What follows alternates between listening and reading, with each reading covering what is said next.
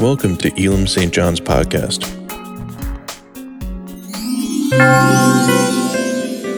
This is Pastor Fred Penny from Elim Tabernacle in St. John's. Merry Christmas. And I want to invite you to our Christmas Eve services, 4 p.m. and 6 p.m. on Saturday, December 24th. And throughout the month of December, our morning worship gatherings are 1030 and you're most welcome to join us. I hope to see you there.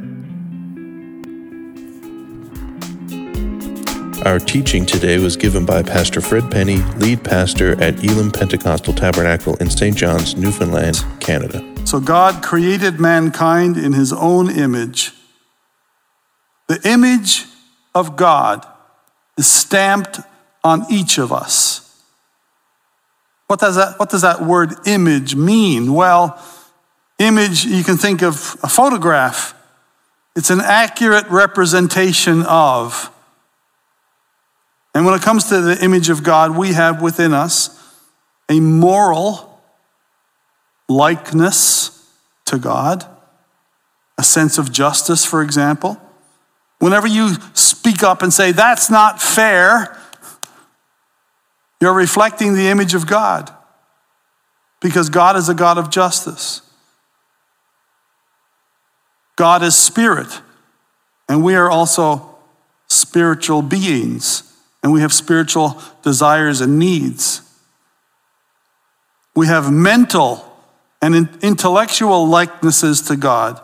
Intelligence and creativity has been given to humanity in a way that's not been given to plants or animals to create and to invent, to discover new technologies. This is a reflection of the image of God in humanity. And relational.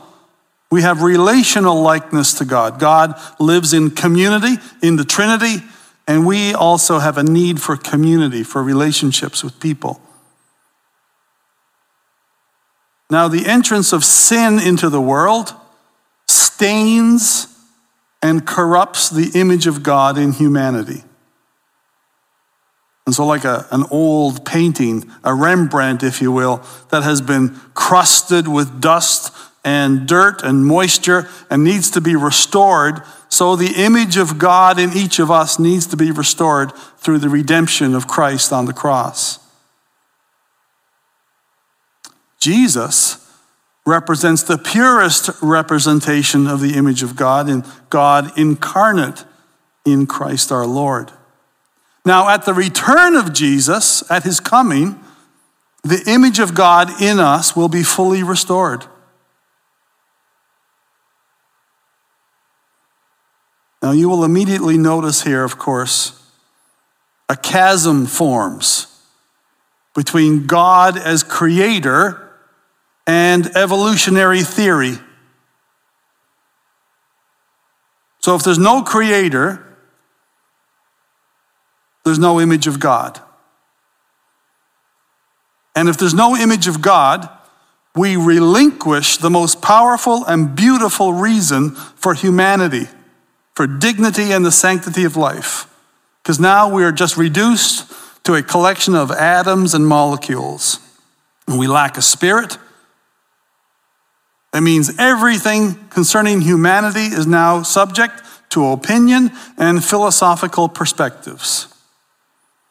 And if this is true, it leaves the very future and existence of humanity in peril. But the Bible says we were created by God and for God and for God's glory. And this gives our lives dignity, not only dignity, but sanctity and purpose.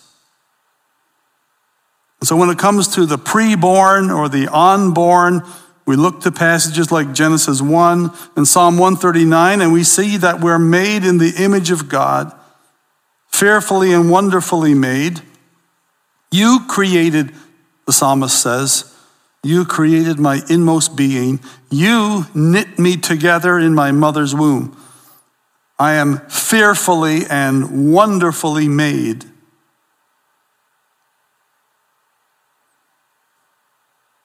In Luke chapter 1, the birth narrative of Jesus,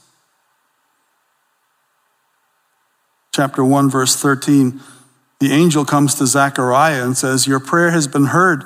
Your wife Elizabeth will bear a son. You're to call him John. He will be a joy and delight to you, and many will rejoice because of his birth.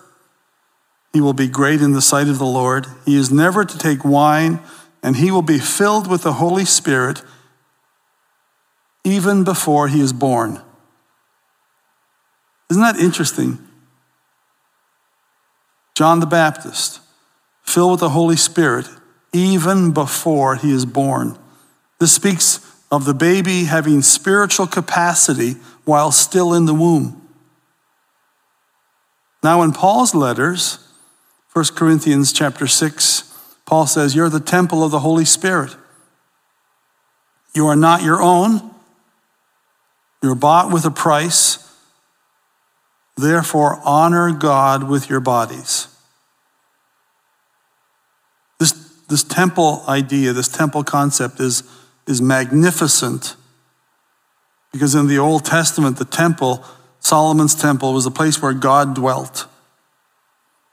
And now Paul says God dwells in us. We're the dwelling place of God by his Spirit. And then he says, You are not your own. Notice how this goes against self determination and human rights. You are not your own. If you're a Christian, you belong to Christ. You have been redeemed. He says here, You have been bought at a price.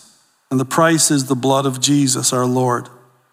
And so Paul says, Honor God with your body. The Christian ethic speaks to our diet, our sleep, our exercise, our sexual morality, and morality in all its forms. You're the temple of the Holy Spirit. Honor God with your body. As believers in the Lord Jesus Christ, we find our ethics in the scriptures, not in the cultural norms that we inherit. And so our loyalty is to God. Paul says, honor God with your body. In James chapter 3, famous chapter about taming the tongue and being careful how you speak to people, James says, Use your words to bless people and use your words to praise God. He says, if you curse people, if you criticize and gossip and slander people, he said, you shouldn't do that. Well, why not? What's wrong with it? James says, because you're doing that to someone who is made in the image of God.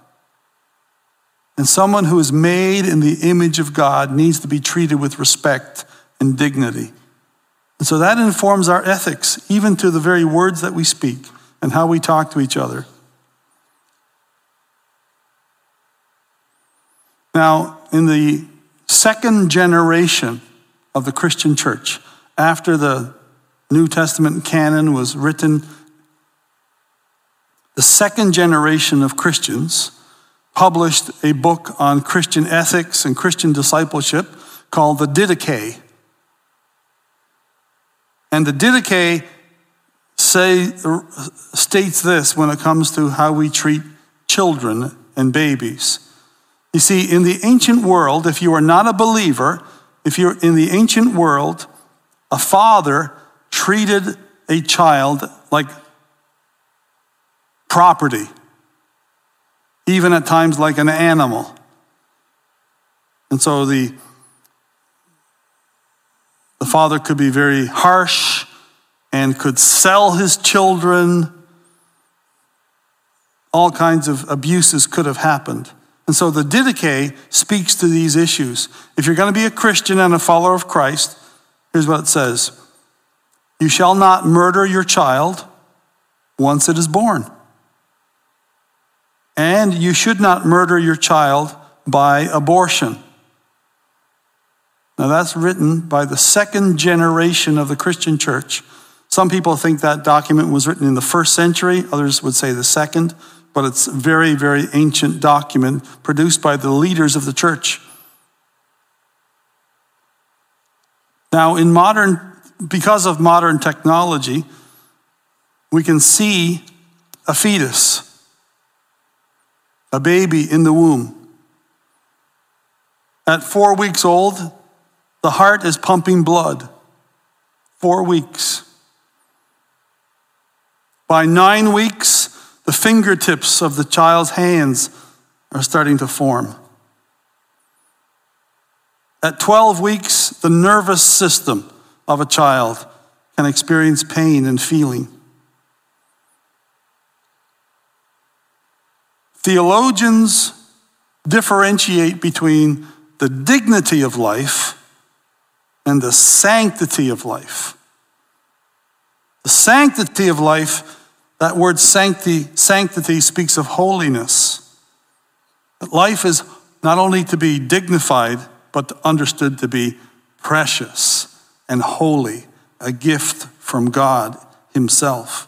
And so the, the famous 20th century theologian Karl Barth said this The unborn child is from the very first a child, a person, and not a thing. He who destroys a germinating life kills a person. And now I'd like to share with you a testimony from someone who was involved in the Roe versus Wade story. This is the lady who was Roe. Her real name was Norma. I'll read an article, I'll read some excerpts from an article written in 1998. Norma could outcuss the crassest men. She could outdrink many of the Dallas tavern regulars. She was known for her hot temper. When pro lifers called her a murderer, she called them worse. When people held up signs of aborted fetuses, she spit in their faces. She had a reputation to protect. As the plaintiff in the infamous Supreme Court case Roe versus Wade, Norma's life was inextricably tied up with abortion. Though she never had an abortion herself, abortion was the sun around which her life orbited. She once told a reporter, This issue is the only thing I live for. I live, eat, breathe, and think everything about abortion. And then a pro life group moved into her neighborhood. I'm uh, not sure it was, it was not her neighborhood, it was an abortion clinic a pro life group moved in next door. And one of the volunteers at that pro life group had a daughter, a seven year old daughter named Emily. And Emily started to show affection toward this lady named Norma. And one day they had a conversation. Roe or Norma and this little seven year old girl. Norma said to her, to the, to the child, I like kids and I wouldn't let anyone hurt little kids. To which seven year old Emily replied, Then why do you let them kill babies at the clinic? And the article says, This childlike innocence opened Norma's heart. Norma wasn't won over by compelling intellectual arguments, while the adults targeted Norma's mind. Seven year old Emily spoke to her heart. And over time, seven year old Emily began to personify the issue of abortion. And then Norma renounced abortion. You can reach us by emailing info at elim.nf.ca, or by calling 1 709 579 9678. That's 1 709 579 9678.